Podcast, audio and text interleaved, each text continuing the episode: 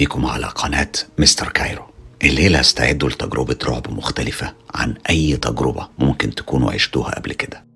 تخيلوا معايا خلطة سحرية مصنوعة من وقائع حقيقية حصلت فعلا وأصحابها هم اللي هيحكوا فيها تجاربهم. أما اللي هيعيد صياغتها فهو خيال شرس وغامض من دماغ بتعشق قصص الرعب من الصغر واتنحتت فيها أحداث مروعة. اللي هيحكيها فهو صوت مذيع محترف. هيقدم لكم الخلطة دي في سهرة رعب مختلفة جدا على صوت المطر الممتع. وهي دي تجربة مستر كايرو. القصة دي وصلتني من منا وأنا اخترتها تكون أول قصة في ملف الليلة لأنها مش بس مخيفة لا دي كمان فيها حالة غريبة من الغموض. حسيتها وأنا عينيا بتجري بين السطور والليلة حابب أشارككم أحداث القصة الحزينة والمرعبة اللي مرت بيها منا طبيعي إنك تتعلق بحد بتشوفه كتير وبتتكلم معاه باستمرار وتروح أيام وتيجي أيام وأنتم دايما متواصلين.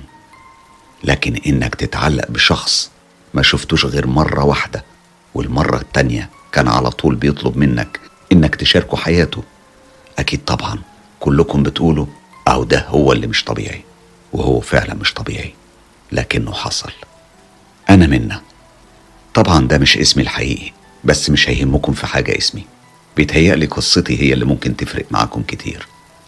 أنا بصراحة اترددت كتير قبل ما أكتب لمستر كايرو بس لأني مش عارفة حد هيصدقني ولا لأ ولأني دورت كتير عن إجابات عن حاجات حصلت لي وبتحصل لي ومحدش عارف يجاوبني.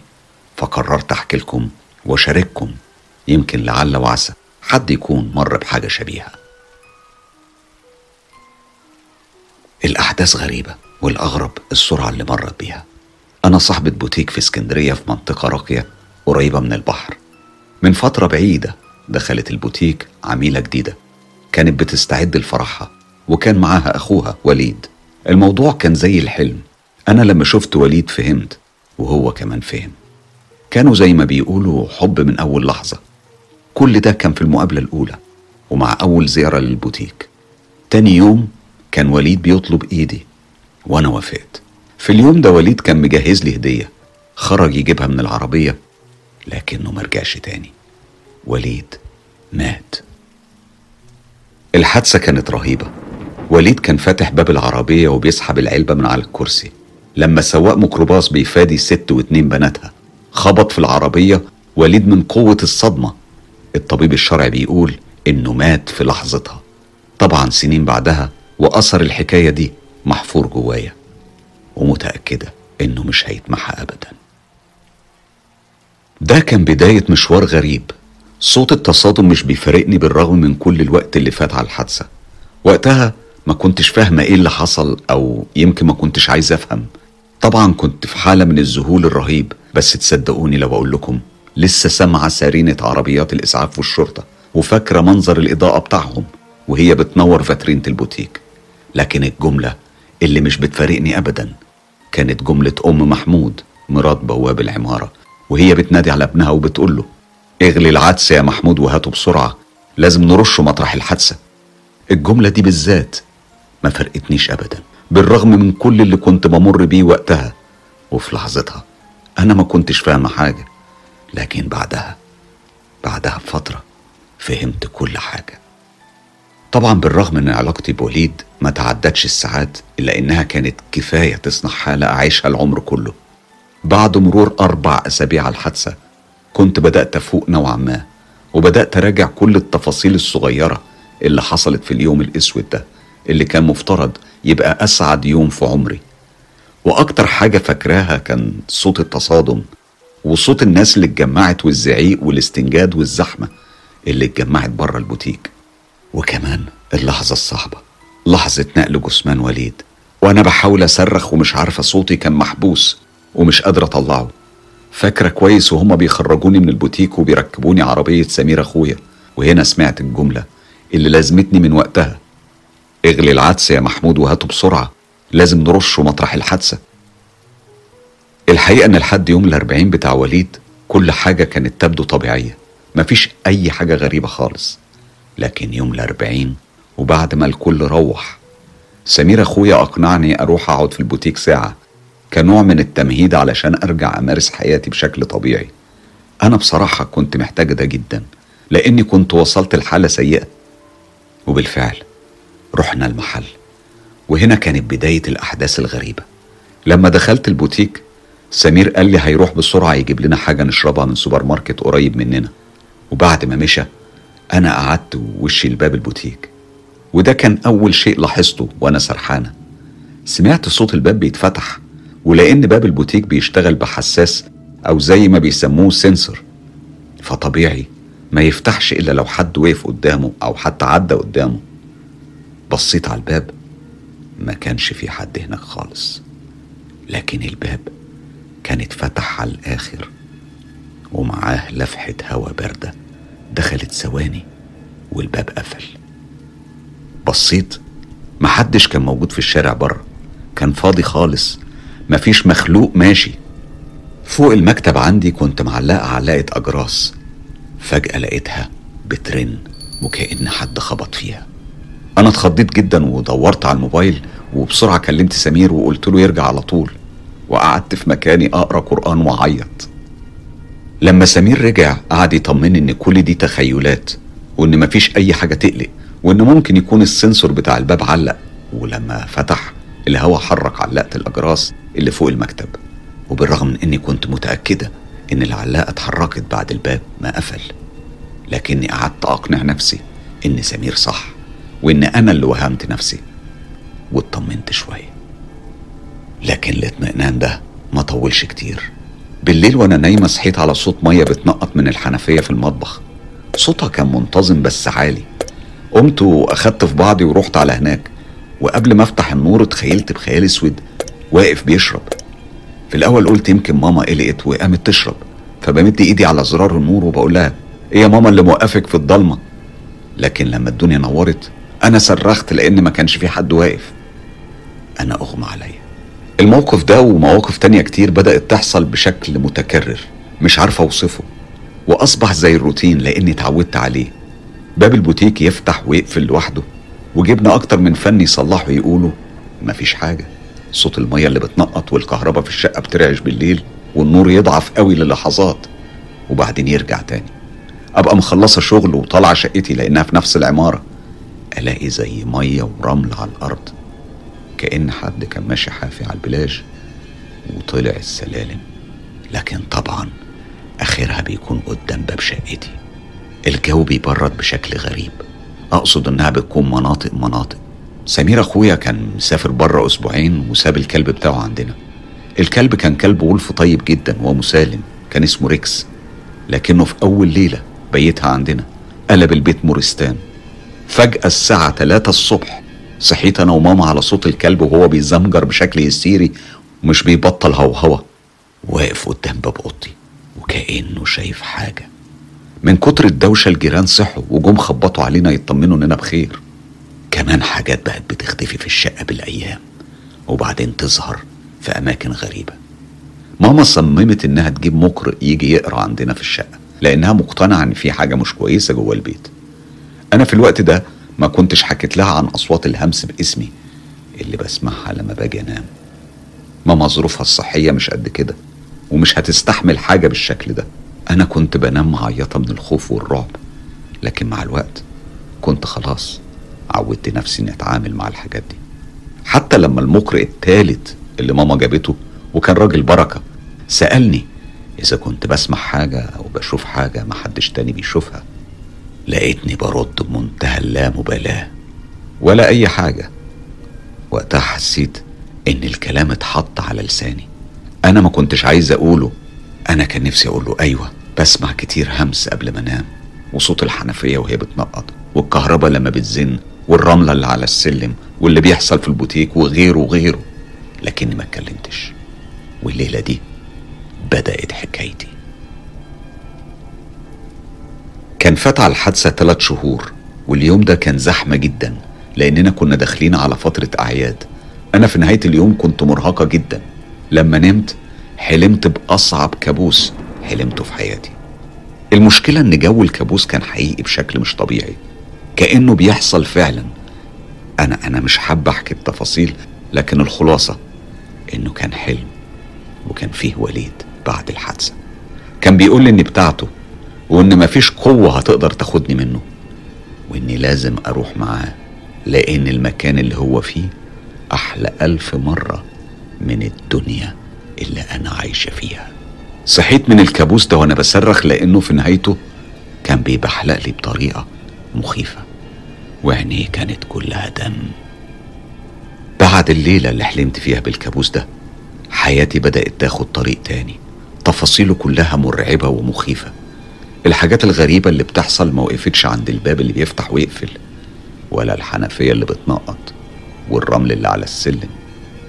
الموضوع مش بس زاد لا ده بقى بيحصل لي أنا. أصحى من النوم ألاقي علامات زرقاء ظهر على دراعي. أدخل الحمام علشان أخد shower. أطلع ألاقي مرسوم قلب من بخار المية اللي على مراية الحمام. مفتاح باب الشقة يختفي وأنا بحاول أنزل علشان أفتح البوتيك. وبعد ما أدور وأدور ألاقيه في المطبخ تحت البوتاجاز. وفي يوم صحيت لقيت شعري مربوط في عمود السرير ومفيش حد عايش معايا غير ماما. أنا كنت بموت كل يوم أكتر من اليوم اللي قبله. والحب اللي حبيته الوليد اتحول لكره وكره مش طبيعي. فجبت صورته اللي كنت محتفظة بيها وولعت فيها. ويا ريتني ما عملت كده. الباب اللي كان بيفتح ويقفل بطل والحنفية اللي بتنقط بطلت وكل الحاجات اللي كانت بتحصل راحت. كأني جبت عصاية سحرية وشاورت بيها وكل حاجة رجعت طبيعية. حاجة مش طبيعية واحدة بس هي اللي كانت ملازماني من وقتها. أحلام غريبة خليط من كوابيس عن الحادثة ومواقف مرتبطة بال 48 ساعة اللي عرفت فيهم وليد. ودايما بيكون في الحلم.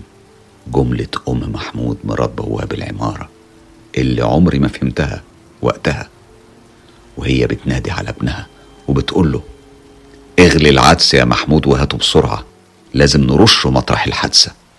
الموضوع ده طبعا بالمقارنة بكل اللي كان بيحصل قبل كده كان ولا حاجة. وقررت أتعايش معاه وقلت لنفسي أكيد مع الوقت هرتاح. كل ده هيروح. جدتي الله يرحمها كانت دايما تقول الوقت أفضل علاج كل حاجة علاجها وقت لأنه عامل زي مرهم النسيان. معرفش قد إيه فات وقت وكنت رجعت طبيعية زي زمان.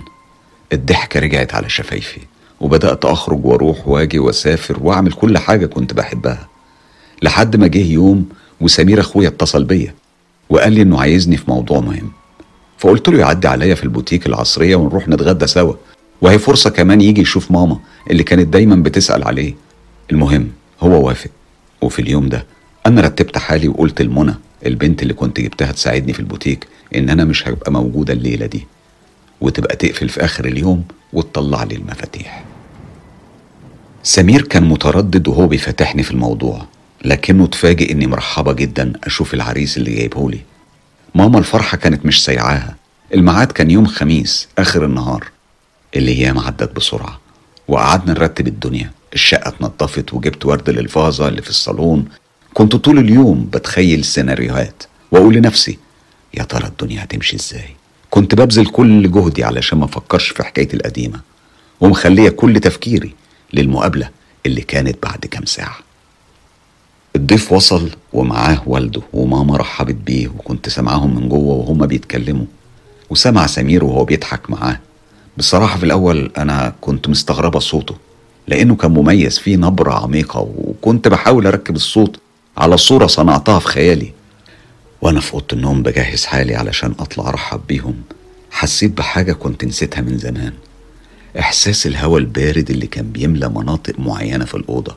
في الأول أنا قلت لنفسي يمكن طيار هوا من شباك الأوضة ورحت عشان أقفله. استغربت لما لقيته مقفول. الأغرب إن الإحساس الغريب بالبرودة فضل ملازمني كأنه ظلي في أي مكان بتحرك فيه. المهم كنت خلاص جهزت ورايح أطلع من الأوضة.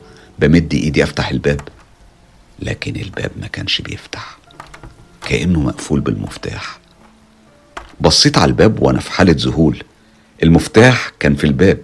مديت ايدي ولفيته لقيته بيعمل صوت القفل. يعني الباب ما كانش مقفول.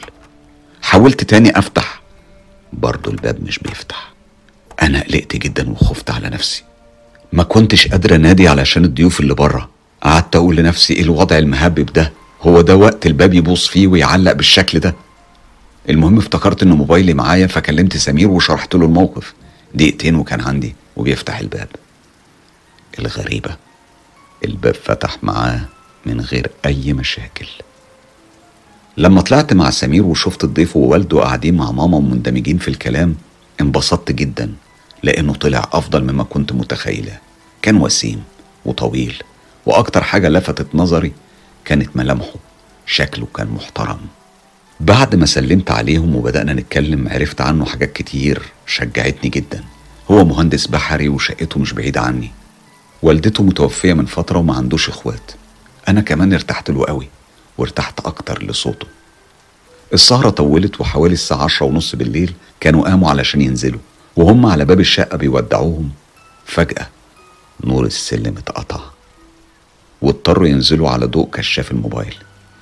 لما سمير رجع أنا قلت له إني مش مطمنة ابدا للحاجات اللي بتحصل وحكيت له على باب الأوضة وبعدين نور السلم. وربطت له الأحداث دي باللي كان بيحصل زمان. سمير بص لي وضحك وقال لي هو أنت لسه فاكرة؟ المهم إيه رأيك؟ كويس ولا إيه؟ أنا كنت ببص له وأنا بحاول أداري خوفي وكسوفي في نفس الوقت. وقلت له هو كويس بس محتاج أعرفه أكتر شوية. بس أنت متأكد إن اللي حصل ده مش قلق يعني؟ ماما ردت من مكانها يا منى ده بس كله في دماغك. اللي حصل زمان ده ما كانش سهل ابدا. فطبيعي يأثر عليك يا بنتي. علشان خاطري فرحيني. الولد شكله كويس وابن حلال ومن عيلة كويسة. باباه كمان باين عليه إنه محترم. سمير كمان كرر نفس الكلام وقال لي امال الخطوبة بيعملوها ليه؟ ما علشان تعرفيه ويعرفك. أنت يا هبلة متخيلة إن إحنا بنقولك اتجوزيه على طول.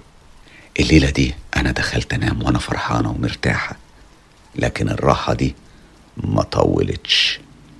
قبل الفجر صحيت على صوت شيش الأوضة بيترزع. لما فتحت عيني الدنيا كانت كحل. سواد في سواد. قلت لنفسي أنا شكلي نسيت أقفل الشيش قبل ما أنام. وقمت أقفله. لما فتحت الشباك عشان أشد الشيش معرفش إيه اللي خلاني أبص تحت. وعناية جت على مكان الحادثة اللي مات فيها وليد. وفي عز سكون الليل خيالي رجع لي المشهد زي ما حصل بكل تفاصيله.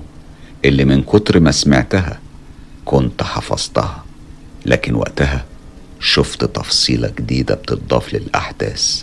وليد بيقوم من مكانه وهو بينزف وبيبص لي وبيشاور لي وبيتحرك في اتجاه الكورنيش وبيعدي السور وبينزل البحر وبيمشي لحد ما يختفي.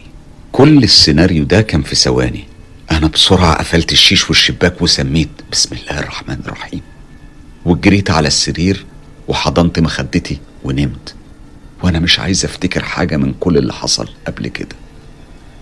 بس في الحلم كان صوت أم محمود مراد بواب العمارة بيطاردني في مواقف مختلفة ملهاش أي علاقة باللي حصل.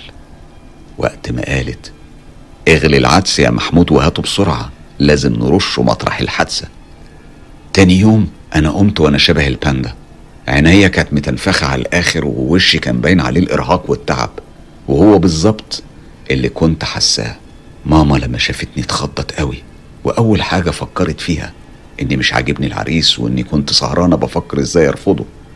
بصراحة ماما صعبت عليا جدا ورحت اترميت في حضنها وقعدت أطمن فيها وهديها وبدأت تحكي لي إزاي قابلت بابا الله يرحمه وإزاي اتجوزوا الكلام اتفرع وخدنا في حتت كتير وهنا قلت أسألها في موضوع العدس وحكيت لها عن الجملة اللي سمعتها من أم محمود مرات البواب.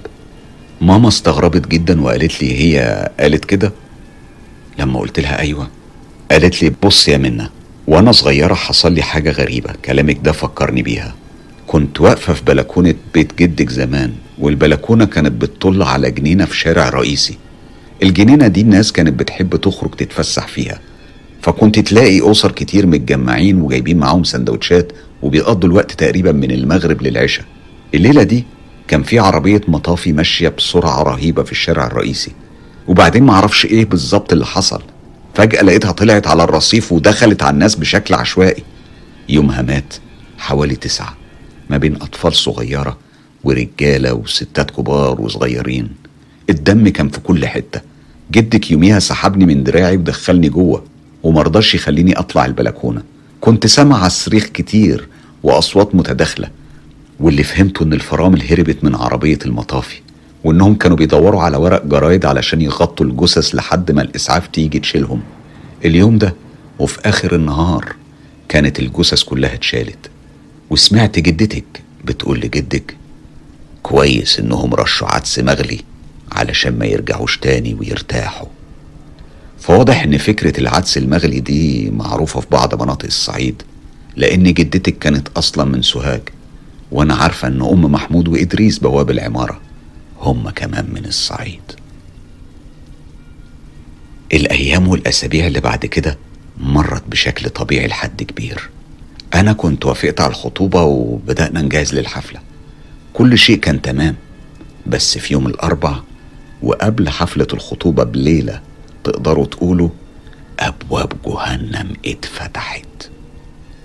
بالليل لما دخلت أنام صحيت مش بس على صوت رازع الشيش ولا على صوت الحنفية بتنقط. الموضوع كان شكل تاني خالص. الأول فازة الورد اللي في الصالون وقعت واتدشدشت ستين حتة. الصوت كان عالي قوي قومني مخضوضة وماما كمان قامت مرعوبة. وأنا بكنس الإزاز وبحاول أفهم حصلت إزاي دي. سمعت صوت مية مفتوحة. فجريت على الحمام. لقيت الحنفيات كلها مفتوحة. مش بس الدش والحمام لا كمان حنفيات المطبخ. الجو البارد بقى بيتقلب من بارد لسخن. وروايح وحشة قوي ملت الشقة. وأصوات مش طبيعية كانت بتطلع من البلكونة. كانت ليلة مستحيل أنساها. أكيد كلك فضول تعرف حصل إيه في ليلة الخطوبة بعد كل اللي حصل الليلة اللي قبلها. أنا بصراحة كنت وصلت لمرحلة صعبة جدا من الوجع واليأس. إني أعيش حياة طبيعية زي أي بنت. كنت شايفة كل حاجة كويسة في حياتي بتتدمر من غير ما يكون لي أي ذنب. ولولا ماما الحاجة الحلوة الحقيقية اللي في حياتي بجد لولاها أنا كنت استسلمت لمشاعر اليأس والألم ومش بعيد كنت عملت حاجة في نفسي وحققت اللي الشيطان كان بيحلم بيه. ماما يوميها اتصرفت بشكل مش هعرف اوصفه لك كان تصرف بطولي حكيم. لما لقتني بنهار قدامها وبعيط قامت مزعقة فيا. سلمي أمرك لله يا منة وما تخافيش اجمادي امال وراحت جابت الكاسيت وشغلت قرآن وأخدتني من إيدي على الحمام. وبنفس المية اللي كانت مخوفاني قالت لي يلا اتوضي وانت بتسمي. أنا كنت بسمع كلامها وأنا بغلب دموعي وخوفي واتوضيت وهي كمان اتوضت. وبعدها أخدتني في الصالون ومكان ما الفازة وقعت شاورت لي وقالت لي افرشي سجادة الصلاة هنا ويلا صلي. بنية الاستغاثة. وانت بتصلي استغيثي بربنا سبحانه وتعالى إنه يفك الكرب ويبعد الشر. أنا زي الإنسان الآلي نفذت كلامها بالحرف. وهي كمان صلت معايا. وفضلنا على الحال ده لحد الفجر وصليناه حاضر. وبعدها أخدتني في حضنها وقالت بكرة الصبح تكلمي عريسك وتخليه يجي هنا وتحكي له على كل حاجة من الأول للآخر. واللي ربنا عايزه هيكون. أنا هزيت راسي إني موافقة ونمت. نمت نوم عميق مفهوش أي أحلام. لما صحيت الصبح عملت بنصيحة ماما وطردت كل الأفكار الشيطانية العجيبة اللي كانت بتحاول تسيطر عليا. واتصلت بنبيل خطيب اللي جالي على طول وقعد معايا أنا وماما وسمع كل التفاصيل المخيفة والمرعبة اللي عشتها طول السنين اللي فاتت. أنا ما خبيش عليكم. كنت قلقانة جدا من رد فعله. لكنه فاجئني لما قال لي منا ما تخافيش أنا معاكي مهما حصل. وحكالي على حاجة غريبة كانت حصلت لبنت عمه وإن في واحد صاحب والده راجل قريب من ربنا ساعدهم على حلها. وقام وكلم صاحب باباه وحكاله على كل اللي حصل. وبعدها لقيته بيتصل بسمير وبيطلب منه إنه يجي. أنا كنت قاعدة بتابعه أنا مش فاهمة إيه اللي بيحصل بس كنت فرحانة بيه. هو طلب مني أسمع كلامه. وقال لي لو سمعت كلامي كله هيبقى تمام. سمير لما جه نبيل شرح له الوضع وقال له إنه متفهم تماما الحكاية وإن صديق والده عرض إن هو يساعدنا وإنه بس محتاجنا نعدي عليه وكلنا نروح المقابر للمكان اللي مدفون فيه وليد. سمير كان بيبص لنبيل وكله تعجب واندهاش لكنه قال له إنه موافق. بعدها بحوالي ساعتين كنا في المقابر وبالتحديد قدام قبر وليد. هناك أنكل صاحب بابا نبيل قال لنا نستنى بعيد. وشفناه واقف بيدعي وبيقرأ قرآن. شوية ولقيناه بيشاور وقال لنا تعالوا. وطلب مننا نقرأ الفاتحة واللي حافظينه من القرآن. قعدنا كده حوالي عشر دقايق. وبعدين بصلنا وقال ربنا يوفقكم ويرزقكم الذرية الصالحة. وليد ربنا سبحانه وتعالى يغفر له. ويتولاه برحمته. أفضل حاجة ممكن تعملوها يا بنتي تطلعوا ندر لله وتاخدوا بالكم من أسرة فقيرة أو تساعدوا حد غلبان. بس طبعا الأهم من كل ده خلي علاقتكم بربنا سبحانه وتعالى زي علاقتكم بالهوى اللي بتتنفسوه. وشاور لنا نمشي ونركب العربية. أنا متجوزة دلوقتي بقالي ثلاث سنين والحمد لله سعيدة في جوازي. والمواضيع اللي كانت بتحصل بطلت تحصل بنسبة كبيرة جدا. صحيح في حاجات مش مفهومة لسه مثلا باب البوتيك أحيانا يفتح من غير سبب أو علقة الأجراس اللي فوق مكتبي تتحرك وتعمل صوت. بس أنا خلاص ما عدتش بسلم دماغي للحاجات دي. وزي ما قلت لكم قصة مخيفة لكنها حزينة. أتمنى منها تكون بكل خير دلوقتي وبشكرها كتير. على القصة دي. القصة دي هي تجربة رهيبة عاشتها رؤى الأفعى في طفولتها. بصراحة التفاصيل مزعجة جدا ومخيفة. هسيبكم تسمعوها زي ما رؤى حكتها بالظبط. وأنا عمري حوالي 12 سنة كانت ماما الله يرحمها تعبانة وما كانتش بتقدر تنام بسهولة فكانت دايما بتسهر في البلكونة. كان قدامنا بيت من زمان في واحد مات غريق وكنت بسمعهم بيقولوا إنه عفريته بتظهر. وأنا وقتها كنت طفلة ما بفهمش يعني إيه عفريتة. كنت مصاحبة بنت في نفس البيت اسمها إيمان وأخويا كان مصاحب أخوها عادل. كنت كل فترة أروح ألعب معاها وإحنا بنلعب نسمع أصوات غريبة. ما كنتش عارفة إيه ده. بس اكتشفت إن في شيء غريب. وفي مرة وأنا بخبط بقول لها يا أمان هو دايما القطة دي واقفة في حوش البيت؟ قالت لي بس خشي وبعدين نتكلم. لما روحت حكيت لماما قالت لي دي عفريت مجدي. قلت لها مجدي مين؟ مين ده يا ماما؟ قالت لي مجدي ده واحد من فترة غرق وكمان أبوه عربية خبطته في حادثة. كنت وأنا بسهر مع ماما ألعب بالليل برغم إن ما كانش في حد في الشارع. وكنت دايما أسمع صوت باب محل بيتقفل وواحد بينده ويقول يا مجدي! يا مجدي افتكرت كلام ماما. وفي مرة لقيت حاجة مش شايفة ملامحها. كانت قاعدة على باب صاحبتي إيمان. فضلت بص عليها كتير قوي. لقيت مفيش لها أي ملامح. وكل لما القطط والكلاب تشوف الحاجة دي كانت بتجري. فأنا كمان خفت وجريت. ودخلت جوه بيتنا واتغطيت قوي. ماما قالت لي وقتها ما تلعبيش بالليل تاني. ما تبصيش من البلكونة بالليل. علشان كده غلط عليكي بجد طالما ابتديتي تشوفيه. القصة اللي جاية تهم كتير كل اللي تابعوا قصص رعب ال compound. النهاردة مروة بعتت لنا موقفين مرعبين من حكايات رعب ال compound. علشان تشارككم بيها في حلقات حكايات رعب مع صوت المطر. الموقف الأول.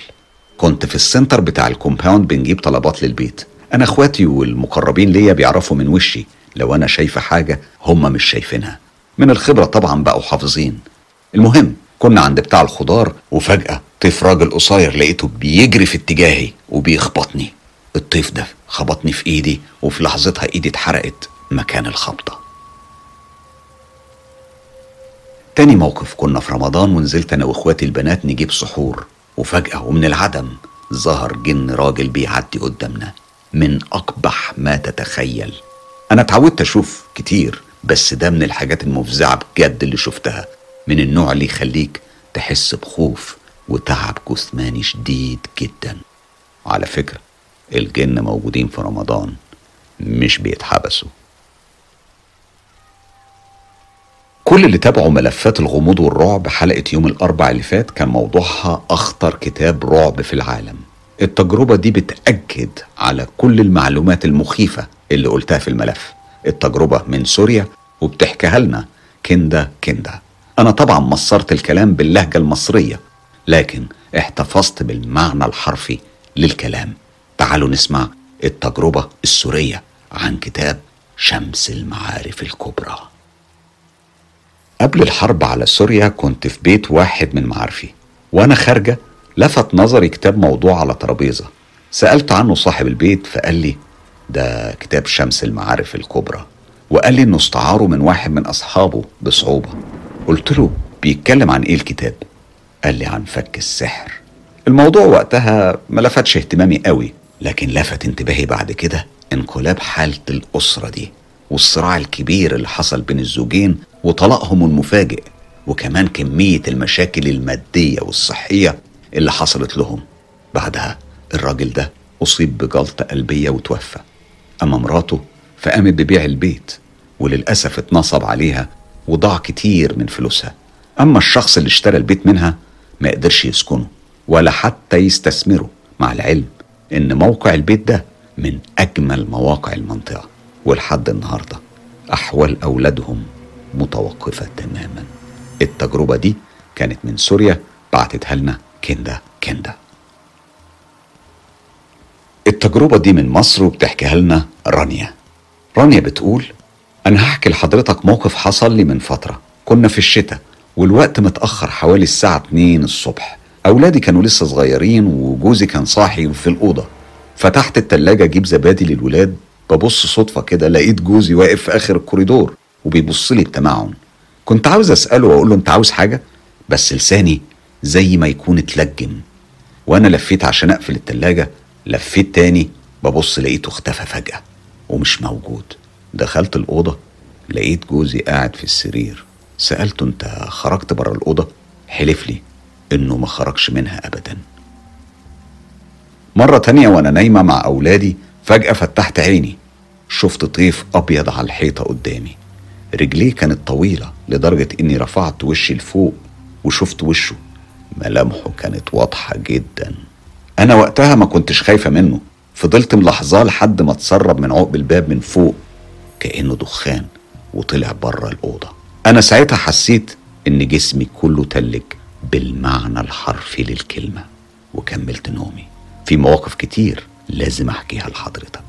طبعا كلنا فاكرين رانيا ورانيا فعلا كانت بعتت لنا قصة قبل كده ووضحت فيها إن هي زوهرية. فأكيد بتشوف حاجات إحنا ما بنقدرش نشوفها. بشكر رانيا على الرسالة وبقول لكل اللي بيتابعونا وبيتابعوا قناة مستر كايرو لو عندك تجارب أو عندك تجارب وحابين تبعتوها واحكيها للجمهور ابعتوها لي على صفحة قصص رعب مستر كايرو على موقع التواصل الاجتماعي فيسبوك ما تنسوش الاشتراك في القناة والإعجاب بالكليب لو عجبكم والأهم share في واتساب ماسنجر فيسبوك انستجرام خلي الدنيا كلها تسمع مستر كايرو.